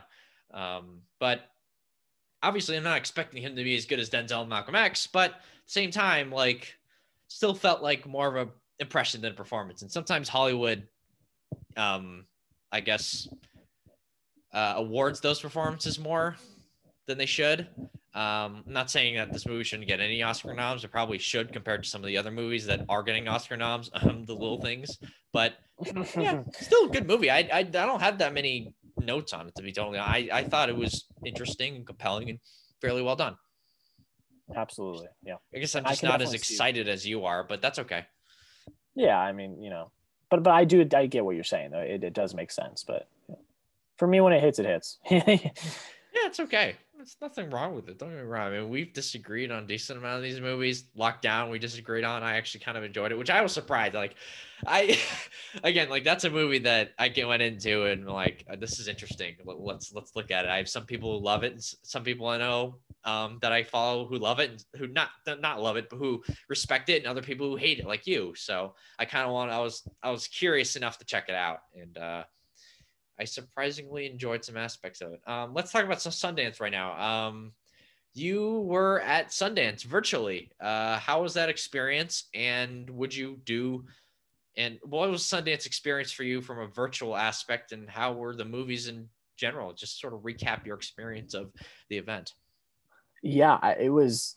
It was a thrill and also an experience. It was a thrill because I had never done a film festival before in my life. Um, so that was the first time I got to devote X number of days to just sit and watch movies and ha- really have an excuse to sit and watch movies.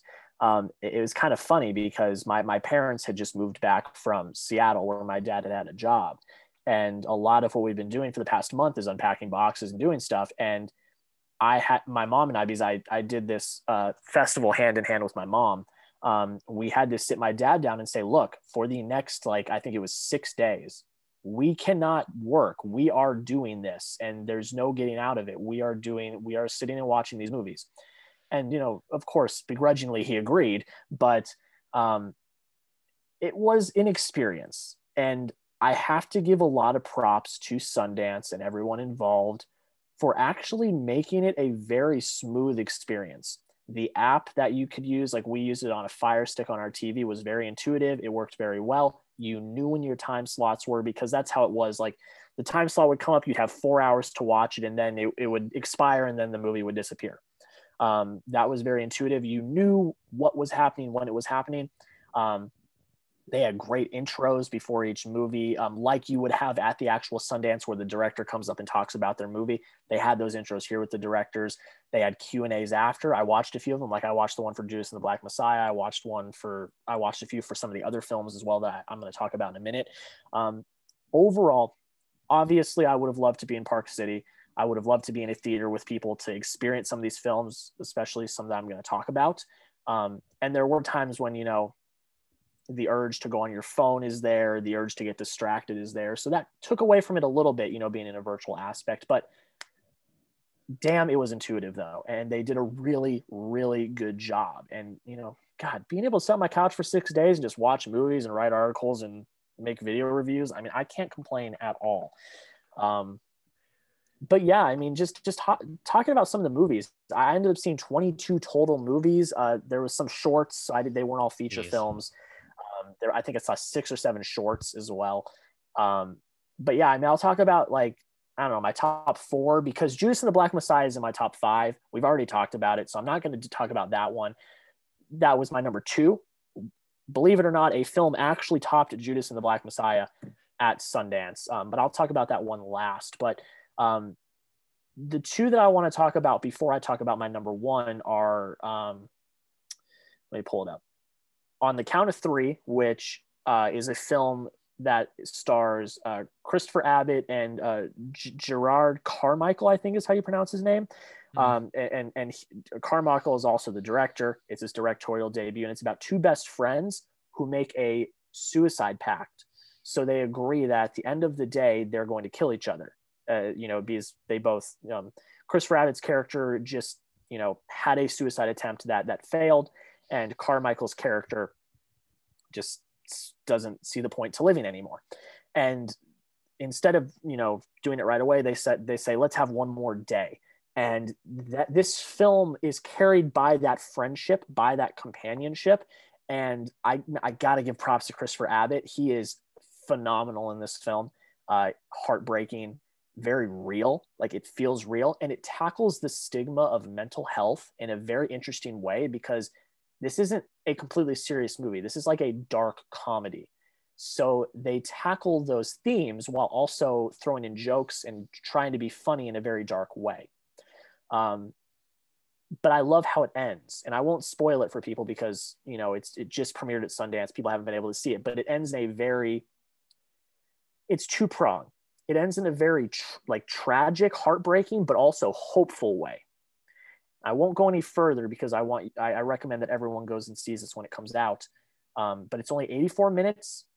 It, it flows pretty well, and the ending is is is very powerful. Um, so I would highly recommend that one. Um, the next one is um, I gotta pull it up. The next one is Land, uh, which actually just came out in theaters, um, mm. directed by Robin Wright. It's her directorial debut. Um, people, not everyone's going to like this film, and rightfully so. I can understand. The pacing's not fantastic, but the thing I really like about this film is is the atmosphere, is what I'll call it. Because there's not a lot of dialogue in this film, and it's not really until the second half of the film that the dialogue really ramps up. Um, but a lot of it has to do with the cinematography, the sound design, and just how they were able to build this atmosphere because it, it the story is about a, Robin Wright's character who just had a tragedy happen and she just goes out into the wilderness of the Rocky Mountains, starts anew, you know, gets a little cabin. And the first half of this movie really it depends on setting up that atmosphere.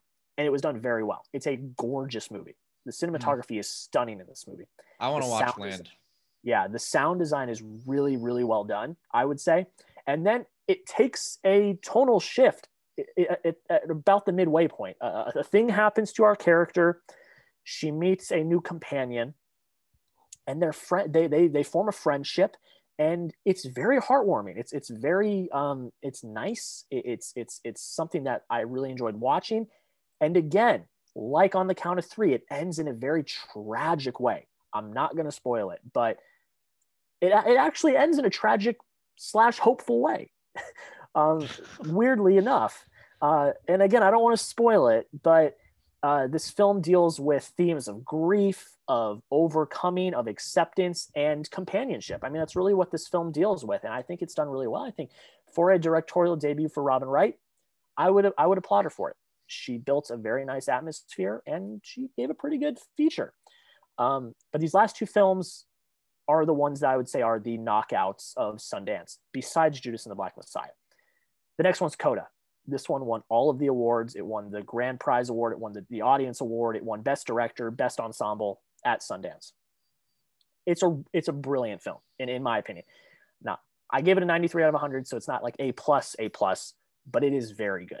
Um, the key thing that they that was done really well here was a majority of the cast was actual deaf actors because this film deals with a coda which is a child of deaf adults is what it stands for. And she's the only person in her family that can hear. The rest of her family is deaf. And the rest of the family, they actually cast deaf actors. So it feels real, it feels authentic. The story is very heartwarming, it's very touching, emotional. Um, Emilia Jones, who plays the the coda, the, the one the one hearing person in the family, gives a really great performance. And not only are those supporting actors deaf, but they actually give really good performances. Um, I, I grew to love this family. And the dilemmas that our, our main our main character are put through are, are, are very real to a lot of people, especially people your age and my age, because she's getting ready to go off to college and she has to deal with um, some of those those things that she's you know not certain about. Um, and it's, it's just really well done. The direction's really good. It, it, it feels real. It gives really great representation to the deaf community as well. That's one thing that it's been really applauded for, and I, I tend to really agree with that. Um, and it's a crowd pleaser. It really is. I, I, the title of my of my review was the crowd pleaser of 2021. I I really agree with that, and it got picked up by Apple for 25 million dollars, which is a record breaking deal. And I think that they got a really really good film. I don't know when it's going to come out, but when it does, I really highly recommend everyone watch it because it's absolutely fantastic. Hmm. Yeah, I, I definitely want to see. Yeah, I, I definitely want to see Coda because like it seems to me that um I don't know Hollywood's oh no indie the indie film world is on the on a hive right now for uh, deaf content, which is uh half of a joke because of the sound of metal and now with Coda, but also really cool to see the fact that you know uh, this community is getting representation in the film world as someone who has a, not a lot of experience but a little bit of experience with the deaf world given i took what like four semesters of asl so i kind of understand how that culture works. Um, and yeah I, I, do think it's really cool to see that being represented on screen um, i like the sound of metal quite a bit i think it's a very good movie it's probably one of the 10 best movies of last year um, and it sounds like this movie was a hit too so it's really cool um, yeah, and that's actually a really good double feature, the Sound of Metal and Coda. With the Sound of Metal first, because it goes through someone that is just first experiencing the loss of hearing and trying to adapt to that and trying to do that. And it's a very emotional movie. And it's a very tough movie to watch in some aspects. Like it's a very deep, dark movie. Whereas Coda is a nice palate cleanser. It's dealing with people that have, you know, been deaf all their lives. They know how to deal with it. So it's kind of like the two phases of that I actually I actually think that that would actually be a really interesting double feature to go back and, and revisit someday. Um, mm. But yeah, I mean, Coda, the crowd pleaser of 2021 so far, in my opinion, absolutely fantastic. But the last one, by far the the biggest knockout for me. It, my mom would agree. She thought this was her her favorite of Sundance, and that is Mass. This film, man, uh, it is something. It it's, in my opinion, um, a masterclass in acting, writing, and directing. All three.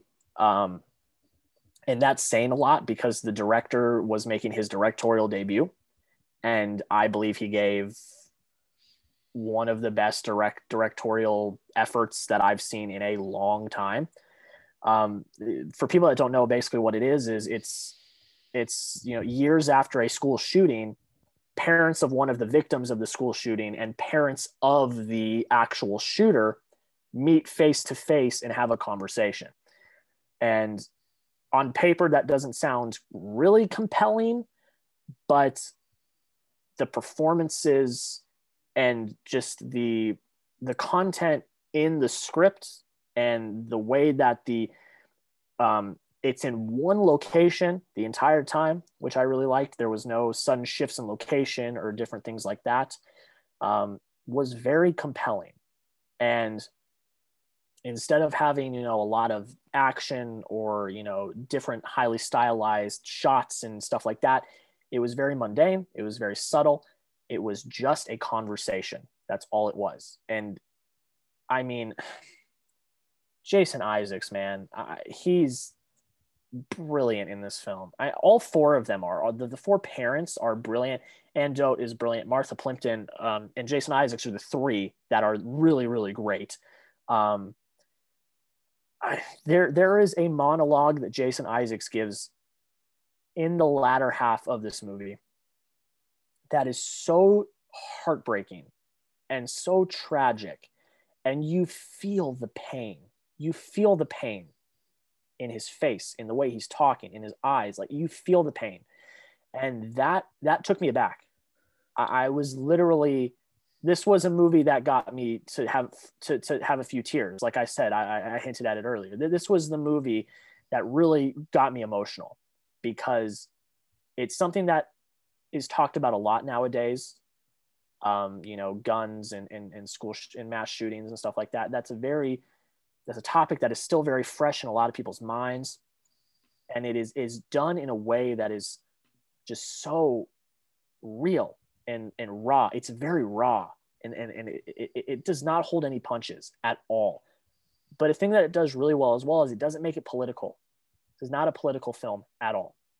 There are a few lines in here that talk about the Second Amendment and gun control, but they that happens relatively in the beginning of the of the conversation, and they push it off and never never go back to it. And I really liked that because I wasn't that didn't take away from the film. The film was just a conversation between two sets of parents trying to find answers, you know, trying to come to some sort of acceptance. And the way the film ends is beautiful. It's it was such an experience. And this movie I'm calling right now. I I I obviously have not seen every movie that's going to come out this year. I, have not seen every movie that's going to be eligible for the Oscars next year, obviously. But right now, I'm calling Jason Isaacs for some sort of Oscar. Like it's got to be. There's no way. I mean, he gives a career-defining performance, and uh-huh. I know that I'm saying that before this year's Oscars even happens. But it just it, it, it was an experience that I've never had before, and I don't think I'll ever have again. It was just brilliant. Oh. And I know I'm giving very high praise. I'm giving very high praise it it floored me. This film floored me. It really did. I was I I I I picked it up on a second showing. I didn't watch the premiere. I picked it up on a second showing because of all the reviews that came out from the premiere. And I was like, oh man, like this is people are really giving this high praise. And man, I'm glad I did because it was the best thing I saw at Sundance. And, and my mom would agree as well. She was floored by it as well. And when when it was over, we just looked at each other and we were like, "Holy crap! Like what what did we just what did we just experience?" Um, that's just me though. I mean, whenever it comes out, I would recommend people watch. I think it's a very important movie to watch. I think it, it covers a lot of topics. It, it, covers mental health. It covers a lot of stuff. Um, but yeah, that's kind of my recap of Sundance. I know I talked a lot, but I'm I'm very high on a lot of those movies. now there was a lot of stinkers, a lot of stinkers, but my overall experience of Sundance was very positive, and I'm glad I did it. Huh. Well, that's uh. Do you hear? You heard it here, folks. Uh, Sundance is cool. Um, yeah, I, I I don't have a ton to add because I haven't seen these films and I wasn't able to go to the virtual Sundance because uh, I'm just a little too busy at the moment. Um, but I wish I had. It would have been an awesome experience. I'm looking forward to watching Land, the Robin Wright directorial debut. I think it's could be really interesting movie. I'm looking forward to um, many other movies that you just mentioned as well. Uh, I've already seen Judas the Black Messiah. We just talked about that, so that's one thing I've seen. But uh, you know, a lot of stuff that I haven't either. So I'm so I'm looking forward to maybe talk about these films in the future on this podcast with you moving forward. Um, I guess before we go though, I do want to touch on uh, the Golden Globes. Um, I don't want to give the Golden Globes that much publicity because I hate the Golden Globes. They're awful. They don't know what they're doing. They're, they're, they, it, it, their, their strategy doesn't make any, any sense, let alone like, are, are they making the right picks or not? They don't even have a strategy to their picks anymore. It seems like, especially when you're putting like stuff like the prom on, on, on, Not on even nominations. Not The even the prom. Have you seen the prom? I haven't, but that's not even the one That worst. movie is awful. I'm telling you right now, that movie's awful. But that's not even the worst thing that they did. I mean, Arguably do not. you even know what music is? I don't even know what music is. And it got what? Three nominations, two nominations? No, no one knows what music is. is. So okay, and, like- can we talk about Oh, okay? So okay, what I, I uh, I'm glad you mentioned music because I'm on the New York Times like full list of nominees right now, and uh, there's no link to music. There's a link to every other movie. yet. It No. hasn't even come out yet. Like I don't think anyone's seen this review- movie. the first reviews are starting to come out. Like people are starting to get screeners for it or something. Like I've seen a few come out on Letterboxd today, and they are all half a star or one star reviews on Letterboxd. And people are saying this is the worst movie they've ever seen. Like Yeah. they're saying it's terrible. They're saying it's bad. They're saying it's it's not. I mean, I, I can't talk because I haven't seen it, and I do not plan to see it. But I I don't understand.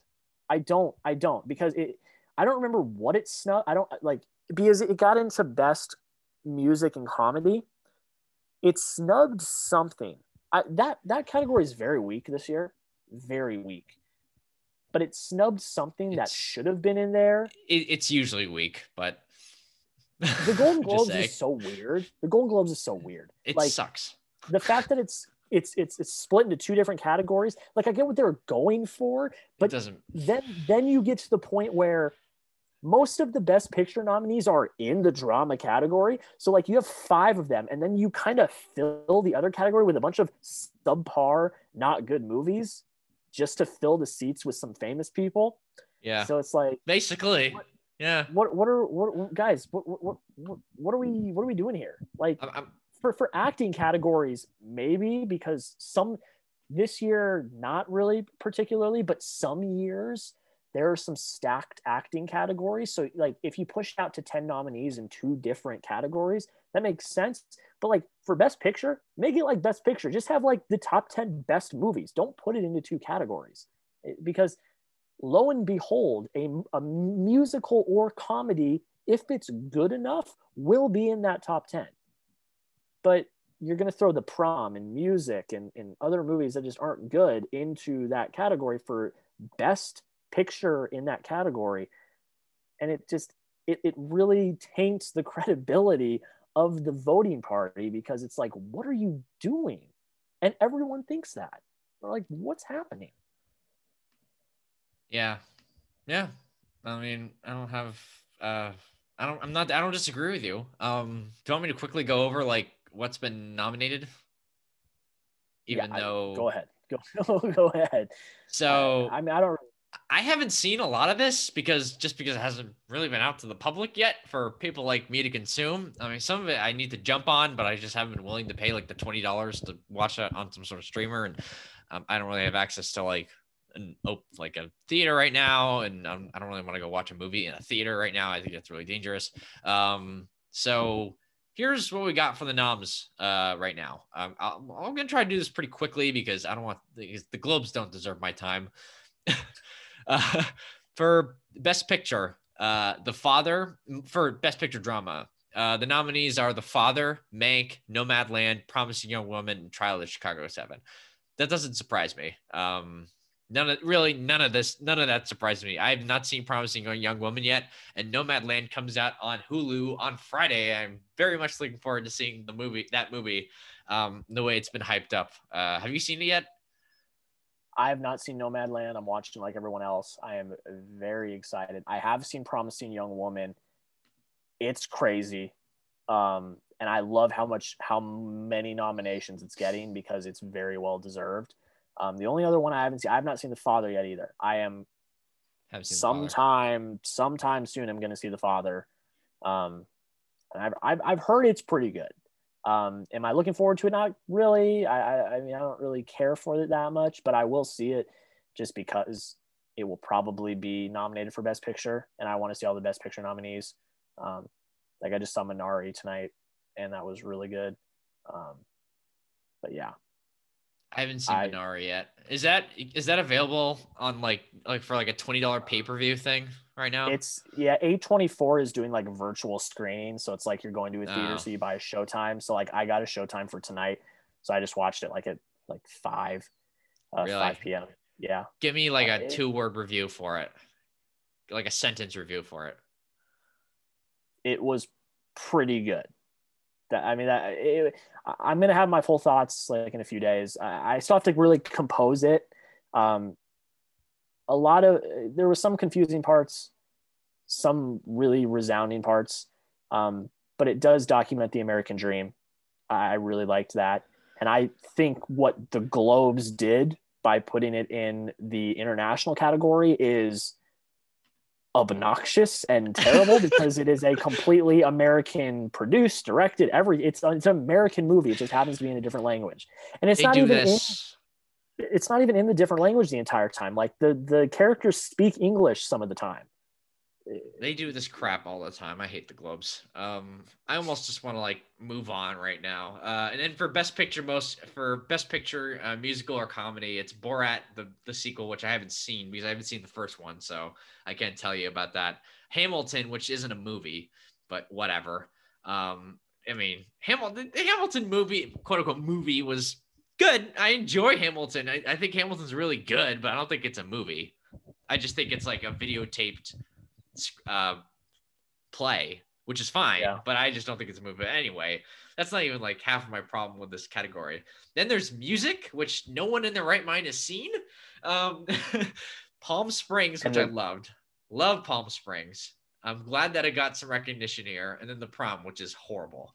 Um, I, I, I'm surprised you haven't seen the prom. Uh, but you should it, also be happy that you haven't seen the prom because it's an awful movie and kind of offensive well, and really, really just doesn't understand like the issues that it's trying to raise and just not totally aware at all and just a freaking mess, man. I hate well, that movie. Yeah, as much as I don't really want to see, I'm gonna have to because it is getting like buzz. So like I know it's going to come up in some sort of thing for whatever I got to vote for. So I'm going to have to see it just to do it justice.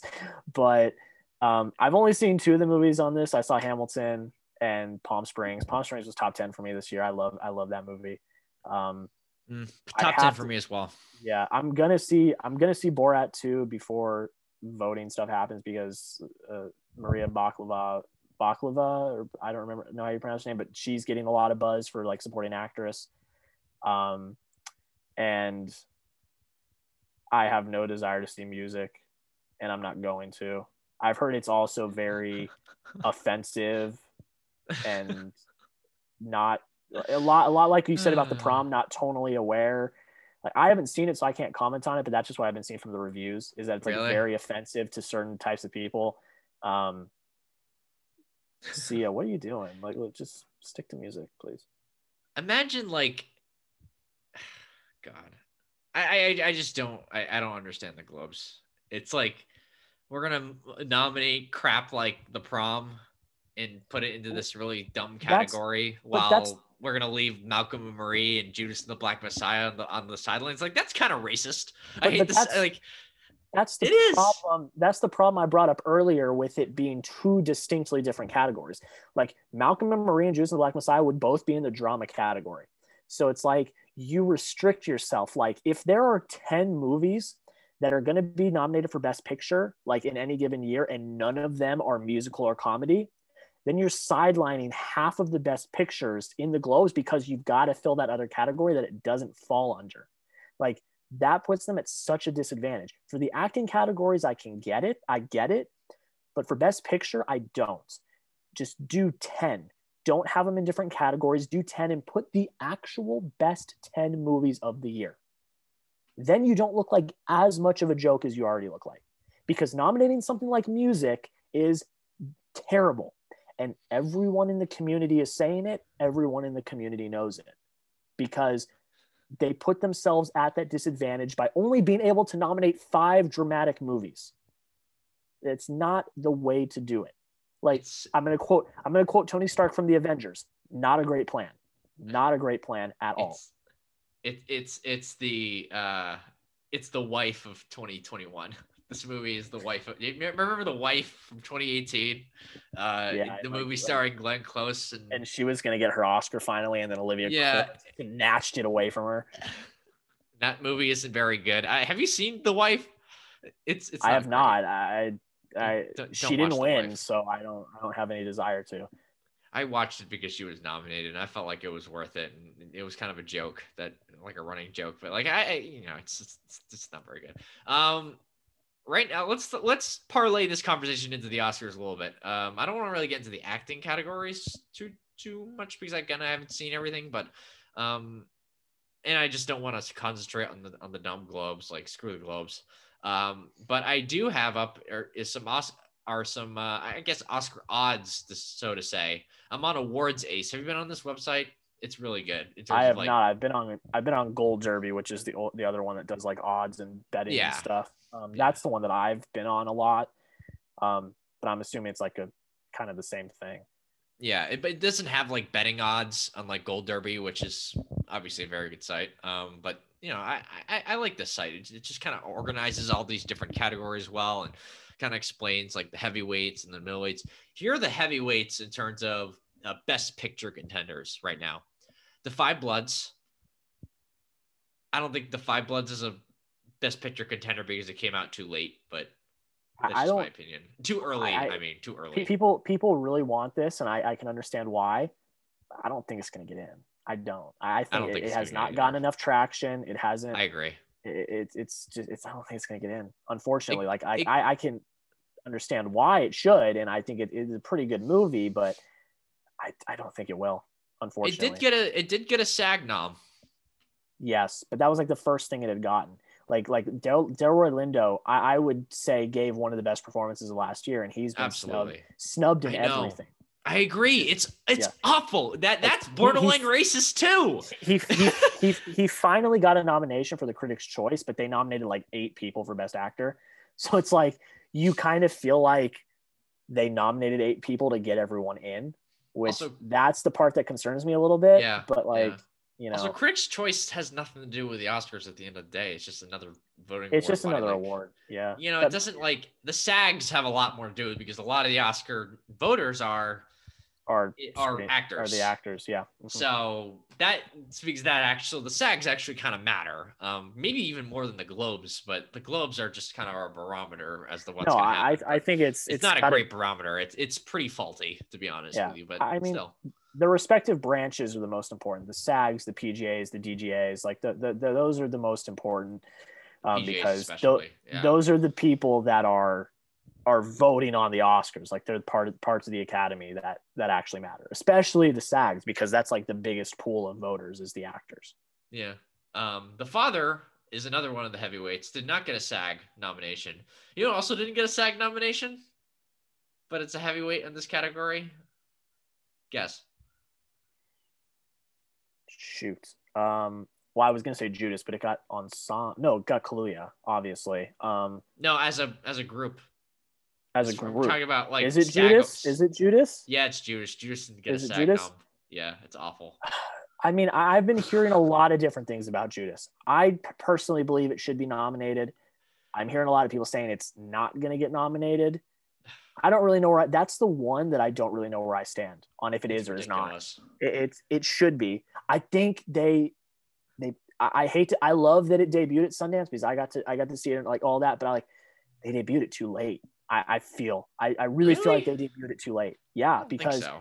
well, because But- it, it it didn't get any globes at all besides like Kaluuya and like Yeah, but the Globes are racist. Like Yes, That makes sense. but then but then the sag but then the SAGs like like it, you could argue that it, it should have gotten an ensemble because it's not just Kaluuya. I mean, there, there's there's several performances Argued. there. th- this shouldn't be an argument.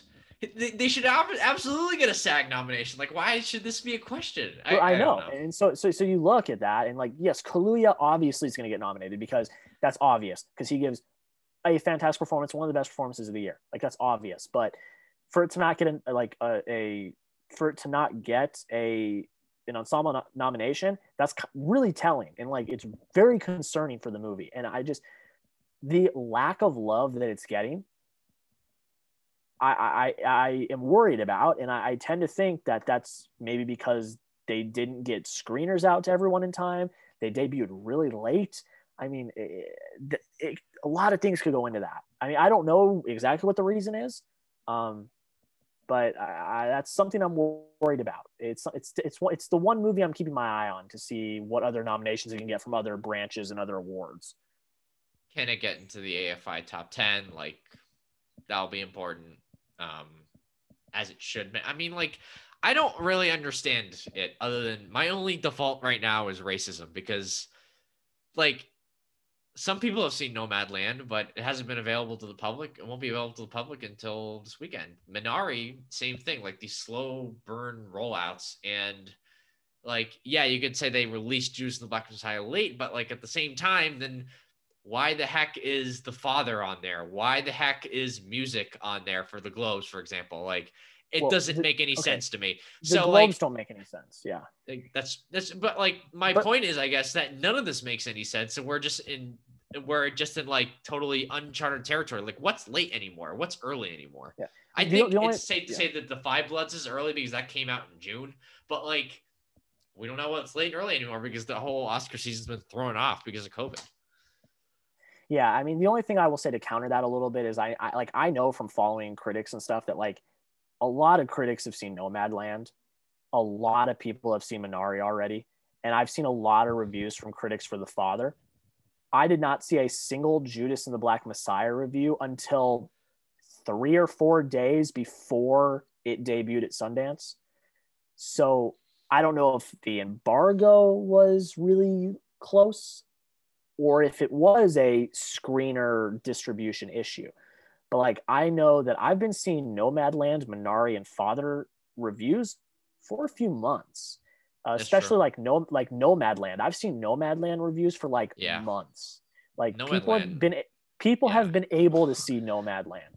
Um, so it's like for those three, I've seen reviews for a while. Like that's why I was looking forward to Minari. That's why I'm heavily, heavily looking forward to Nomadland this weekend because I've I've seen the track record it's gotten for the last month, few months. Um, and like I said, I don't think Warner Brothers would hold an embargo on Judas for that long because it's a good movie and critically it's been really well received. So then that well makes me that makes me think that they just didn't get screeners out until right before it's premiered at Sundance. And so that's like the only thing that I would think, okay, there might be a problem here with the delay.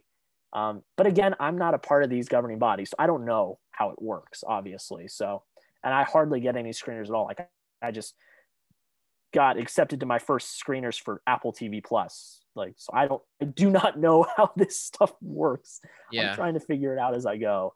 I've been Um, to a couple screeners. Uh, I've been fortunate enough when we had the um, movie show for Blaze Radio, like they let us go to a couple screeners. Um, I think they let us go to like kind of a private, like a smallish screener for Waves. They let us go to a screener for Escape Room, like like two months before it came out. Like that was an experience. You guys got to see Ford v Ferrari early, which I was so jealous Yeah. of. We got lucky with Um, that though. It was that was a whole bunch of people got to go see that. It was sort of like a that was almost like a lottery that you kind of had to apply for, and Yeah. maybe you get the tickets, maybe you don't. So Yeah, I don't Um, really know what I've seen early. I mean, Sundance obviously was a lot of early stuff, obviously because it was like world premieres and stuff. I mean, I got to see the post early, but that was through Cronkite. Um, like every we all got to see yeah, I, I saw that movie. I the post mediocre movie, but Yeah. Um, I mean, I think the first real early thing I'm going to get to do is Cherry because I got on Apple TV Plus. So um, I haven't cool. watched it yet, but I could, if I wanted to, get off right now and go watch it. But I'm waiting to watch it with my parents. So, yeah. um, but yeah, I mean, I don't know how this stuff works. So I'm, I'm just kind of trying to figure it out as I go. So Ju- people could have had Judas since October for all I know. I, but I don't believe that because I don't think they that Warner Bros would hold an embargo that long. I just do not believe they would do that because it's it's a good movie. I don't believe. yeah. People only hold embargoes if the movie's not great. Yeah. So. Um, yeah, it's gonna be a really weird Oscar season. I'm gonna quickly go through the rest of these before we go. I mean, we've gone way too long already, but it's okay. Um, uh, Ma Rainey's Black Bottom. I like Ma. Ra- I liked I. Uh, Ma Rainey's Black Bottom. I think I have a kind of a hot take with that movie. I didn't love it. Um, You, I'm in the same boat. really, really. I- Well, I think we're mi- a minority. We're it's kind of a mixed there. bag for me. I mean, it's I can understand why it's going to get the love, like, but it's a little bit of a mixed bag for me. Chadwick Boseman, I think, should win though. Personally, I he was hope excellent. he. Yeah, he was great in that movie. Don't get me wrong, but I, I, I just don't. I, I think I found myself not to be a huge fan of these movies that are plays but movies, you know, and that's I what can- this I movie see that. feels like. Um, uh, there's also Mank, and we talked about Mank already quite a bit, I think, on this show. But uh, Mank's great. Go watch Mank. The best movie out of this lot, in my opinion. Uh, there's Minari, which I haven't seen yet, but you have, and it seems like you liked it. Uh, News of the World, which I want to see, but I haven't gone down to a theater to see it. Have you seen News of the World yet? I'm actually planning on watching it tomorrow because I think it's on on demand now. It is Um, on demand. And my mom and dad both want to see it, so that I don't have to pay to rent it. They will happily rent it without me having to pay for it. So um, I'm planning on watching it t- sometime tomorrow or through the end of this week. I'm planning on seeing okay. it. Yeah, I, I do want to see News of the World. It just seems like a pretty, you know, perfectly good, fun, uh, you know, Tom Hanks, Paul Greengrass movie that I'm looking forward to seeing. Um, it, it's it's kind of weird that this that that movie has some Oscar buzz though. It just didn't really seem like an It's Oscar very Oscar baity movie though. It's a very Oscar. Really? I I, think. it didn't look like it to Tom me. Hanks. It's Tom Hanks. It's you know kind of a little action packed western that's like you know got seems like a nice story. It seems Oscar kind of Oscar baity to me.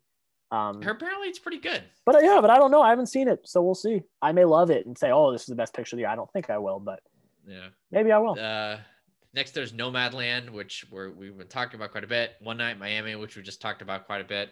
Promising One Young Woman, which I haven't seen, but Jack has. Sound of Metal, which we talked about a tiny bit earlier, but uh, awesome movie, Sound of Metal. Um, I hope it does get some love here, but I'm not very confident in it.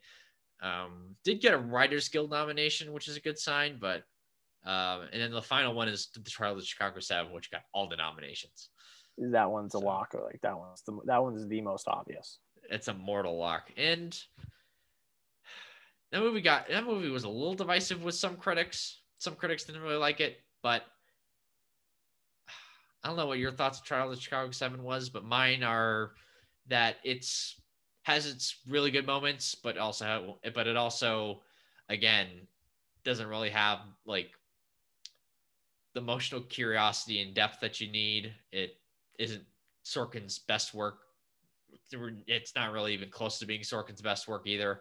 Um, but there's also some really awesome sequences in it, and it's very watchable. Like that's kind of my takeaway from it. It's like good movie, um, very Oscar-y. Uh, not surprised that it's getting all these noms. Will it win? No idea. But it will get nominated, it's almost a mortal lock. And of all these movies, it's the most lo- mortal of mortal locks. Um, yeah, that's what I got on that. Yeah, one hundred percent mortal lock. I mean, I no doubt in my mind. It's like that and Nomadland are like the two mortal locks, I'd say. Yeah, yeah, pretty much. You know, no no SAG for Nomadland either. Yeah, but it's it's won like everything. Like every time a film critics society comes out with their best picture of the year, it's always Nomadland. So it's like it's got to be though. Uh, there's no way if that if that does it it will get nominated. But if like if it, if if like hell were to freeze over and it wouldn't get it doesn't get nominated, I'd be like, okay, what are we doing? like like I'd be surprised too, but it is even the Globes nominated it. yeah. But the SAG didn't give it the ensemble, which is strange. That's all yeah, I but I don't. I mean, obviously, I haven't seen the movie, but I don't really know. Like, it's like really, from what I've heard, like Frances McDormand's movie, and like some of like the supporting characters are like actual like real people, so like they're just kind of there. Um, but I don't know. I haven't seen the movie, so I, I don't really, I don't, I can't really comment on it that much. Um, but I'm looking forward to seeing Frances McDormand's performance, though, of course. And again, it's COVID. It's a COVID year, and everything's been pushed back. And now we're including 2021 movies with 2020 movies. So we're doing stuff here that is unprecedented and uh, I don't think anyone knows what the heck they're doing. But um, I think you know what the heck you're talking about when it comes to movies, and I hope I do as well. So, thank you all for listening to this very long, probably too long conversation about movies, catching up what we've seen uh, so far in 2021, and talking a little bit about some Oscar stuff. But Jack, we'll definitely have you on again to talk about something movie related eh, or even sports related or in especially MCU related in the in the future. So thanks for popping on again, man. Absolutely, man. Sorry if I rambled again. I love to talk about movies, but I had a good time. I'm happy to be on any time. All righty. Thanks so much, man. Thank you all so much for listening to episode 15 of the Koki Chronicles podcast. Don't forget to follow, subscribe, and spread the word about the show. Until next time, thanks for listening.